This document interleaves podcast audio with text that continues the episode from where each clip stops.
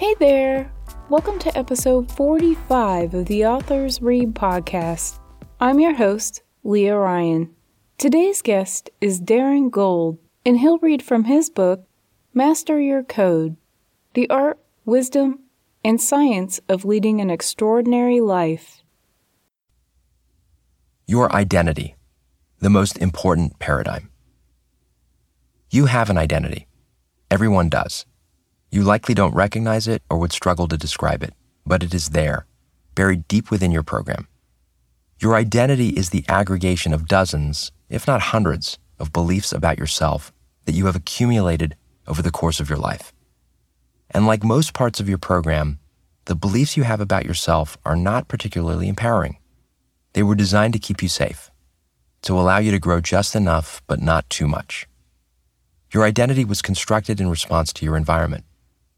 When you were told by a teacher that you weren't that smart, or rejected by a friend group, or stung by a harsh statement from your otherwise well intended mother or father, you made up a belief about yourself. You then sought out data to validate the belief you had just constructed. A poor result on a math test was confirmation that you're not really a math person. A former friend who teased you was validation for your emerging identity as a shy person who finds it difficult to form friendships. Your father's endless comparisons of you to your older sister were proof that you were never going to be as good as her. The strongest driver of human behavior is the desire to be consistent with one's identity. You will do everything in your power to act in ways that fit with the subconscious beliefs you have about yourself. Your identity is the primary paradigm that shapes and constrains your actions. Uh oh. Are you starting to see the connection here? If you want extraordinary results in life, you have to take actions that will lead to those results. But the actions that are required for an extraordinary life are most likely inconsistent with your current subconscious identity. The good news is that you constructed your original identity, and anything you constructed can be reconstructed, including that identity.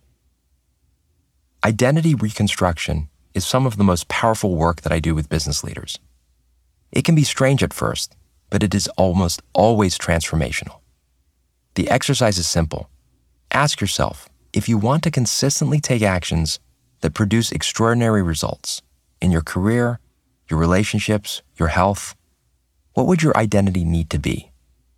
Once you've found a powerful identity that resonates with you, you must embody it. To do so, you have to say it repeatedly with massive physical and emotional intensity. This is the only way to build the kind of certainty needed for your identity to manifest. You may have been fortunate to have subconsciously formed an identity that has served you well. In many ways, I benefited from an identity of high self esteem and self confidence. My father constantly lavished praise on me. He would repeatedly tell me how great I was and that I could do anything. My rule I will be successful in everything I do. This emerging identity, that I would be great at everything I chose to do, massively served me. My actions were a natural manifestation of this identity. Given my upbringing, I could easily have been a terribly insecure, anxious, and frightened child. It was my identity, however, that allowed me to overcome the potential negative effects of my environment. I thought I was the smartest kid in my class. Whether that was true or not, I behaved in ways and achieved results that were consistent with that belief. I thought I was the best soccer player on the field. And despite my lack of raw athleticism and being younger than my classmates, I played as if it were true. Making the varsity soccer team my first year of high school, so strong was this identity and so certain was I of its truth. I just didn't know any better. Perhaps the most outrageous and illustrative example of the power of my identity occurred when I was 19 years old and a sophomore at UCLA. I began college at the age of 17 and supported myself financially. This required me to work full time. I did so for the first two years of college as a copy boy at a small law firm blocks from the UCLA campus. My principal duty was to photocopy cases for the lawyers at the firm. This was 1989, well before it was cost effective or even technically feasible to access legal information online. Despite the menial nature of the job, I loved working there. My aspiration was to go to law school, and the job allowed me to get an inside look into life as a lawyer. I would later have a summer internship and an offer to join the firm after I graduated from law school. But for now, I was a kid who worked in the copy room, whose primary responsibility was to master the art of copying the left and right sides of a large legal casebook in rapid succession. With practice, I cut the copying time of a 30 or 40 page legal case almost in half. My interest in the law, and perhaps my copying skills, caught the attention of a first year lawyer. He took an interest in me and became a mentor and good friend. He was a former debater in high school and college, as was I. We had a shared interest in history and politics, and most of all, he was what I aspired to be a young, bright, successful lawyer. I finally had a real life role model in my life. One day I received a call from my father at work. I stepped out of the copy room and listened to him explain that his counterfeiting had finally caught up to him. The Ralph Lauren Corporation had sued my father, claiming more than a million dollars in damages. They had hired a prominent LA law firm and planned to depose my father. More importantly, however, they had just seized the very little money my father had in his bank account. I told him not to worry, that I would call him back with a plan. My rule there's nothing I can't figure out how to solve. I was certain that I could figure it out. I now had a mentor and friend who I knew would help me. I walked over to his office and described the situation. This was the first time that I had been completely open about my personal life with anyone who wasn't a close friend. It was an early and important lesson in the value of being vulnerable.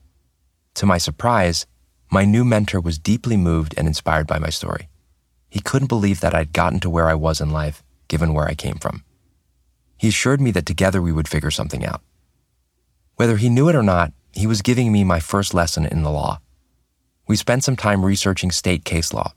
It turned out that California exempts an individual from having his assets seized or attached when his income or net worth is lower than a specified amount. Since my dad didn't technically work or have any net assets to speak of, he clearly qualified for an exemption. We began to draft a motion to exempt him from the attachment and to have Ralph Lauren return the meager amount that it had already seized. Since I couldn't afford a lawyer, I decided I would not only draft and file the claim, but that I would represent my father in federal court. The only way to explain the audacity of that decision was my identity. I was fearless, supremely confident, and believed in myself with a level of certainty that defied logic. It was this identity that drove me to show up to court, appearing without a law degree in front of a federal magistrate at age 19. Needless to say, the judge was both amused and intensely curious when I appeared with my father. My dad was not a normal looking man, to say the least. He had suffered from an almost fatal case of spinal meningitis when I was two years old, which left him with the left side of his face disfigured, scarred, and partially paralyzed. My father's dark skin, fiercely penetrating eyes, and a gangster like appearance contrasted sharply with my blond haired, preppy dressed, clean cut collegiate look. We couldn't have been more different. The contrast didn't end there. At the opposite side of the courtroom sat a group of four men, lawyers from a prominent LA firm, dressed in dark suits, crisp white shirts, and bold colored ties. The whole image was striking and comical. The judge couldn't contain his amusement and chuckled out loud. He began the proceeding by asking me what I was doing in the courtroom. Without hesitating, I told him that I was there to represent my father and that it was my legal right to do so, that I had prepared the brief that was in front of him, and that I was confident that the law and the facts demonstrated without a doubt that my father's money had been taken wrongfully. The judge smiled at me, not out of pity, but I believe out of admiration for my chutzpah. He turned to the lawyers representing Ralph Lauren and, with the look of an angry parent, asked them, So what do you have to say for yourselves? Within five minutes after the bumbling response by the professional lawyers, the judge handed down his order. My motion had been granted, and the small sum of money that had been taken from my father was ordered to be returned immediately. Surprisingly, I left the courtroom not feeling much, not terribly proud or happy or relieved. Rather, I felt as I always did. It was simply no big deal. I just did the things that had to be done. Such is the power of identity. It is an energy force that takes its holder along for the ride. To be clear, I had no idea at the time that I had an identity, and I certainly didn't realize anything about the power of self image. I was completely unaware that I was driven by a set of rules. In this case, a set of beliefs I had about myself. Mostly these beliefs had served me well, but not always. My identity certainly wasn't consciously constructed and optimized for the results I wanted in life. Allow me to share an example. For a number of years, I had wanted to write a book. What I hadn't realized was that I had subconsciously suppressed this aspiration under the weight of a number of limiting beliefs about myself. I'm not ready yet. I need to learn more before I can write. No one will be interested in reading what I write. I don't even know what I would write about. My rule I am not an author. Because of this programming, I identified as someone who was not a writer, and I acted consistently with that identity, which of course meant that I was thinking for years about writing a book, but not actually doing anything about it. Only someone who identifies as an author will write a book. The paradigm of my identity was working against me. Inside me was a book that needed to be written, but it was being choked to death by a set of hidden beliefs and a story that I was subconsciously telling about myself. As soon as I became aware of this part of my program, it became clear what I needed to do. I needed to create and embody the identity of an author. Not the identity of someone who wants to or is planning to write a book someday, but someone who is already an author. And I needed to declare this identity powerfully. I needed to say it with the conviction of someone who would not accept any other outcome.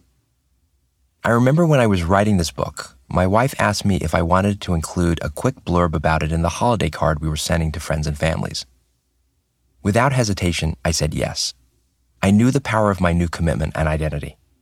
I made a choice to rewrite my program, to question my deeply held beliefs, and to choose an identity that served me. The book you are reading now is a result of that choice. I have spent quite a bit of time and gone through several iterations developing my identity. It is as follows I am an extraordinary leader, coach, author, husband, father, son, brother, colleague, friend. I command my mind and body to use every ounce of my unlimited potential and infinite capacity to massively and positively impact the lives of others. I say this every day, multiple times per day. I scream it out loud whenever I can. I find the car to be the best place for this, despite the weird looks I get. The commitment to this practice has been life changing for me. The actions I take and the results I get flow naturally from this identity. It is now so ingrained in me physically and emotionally that I have no choice. My desire to behave in a way that is consistent with my identity is too strong to allow for anything else. Take a look at your own life. I guarantee that your results are a direct product of your identity. And your identity is one of the most underleveraged assets you have. If you want different results in any area of your life, you must consciously choose, embody, and own your identity.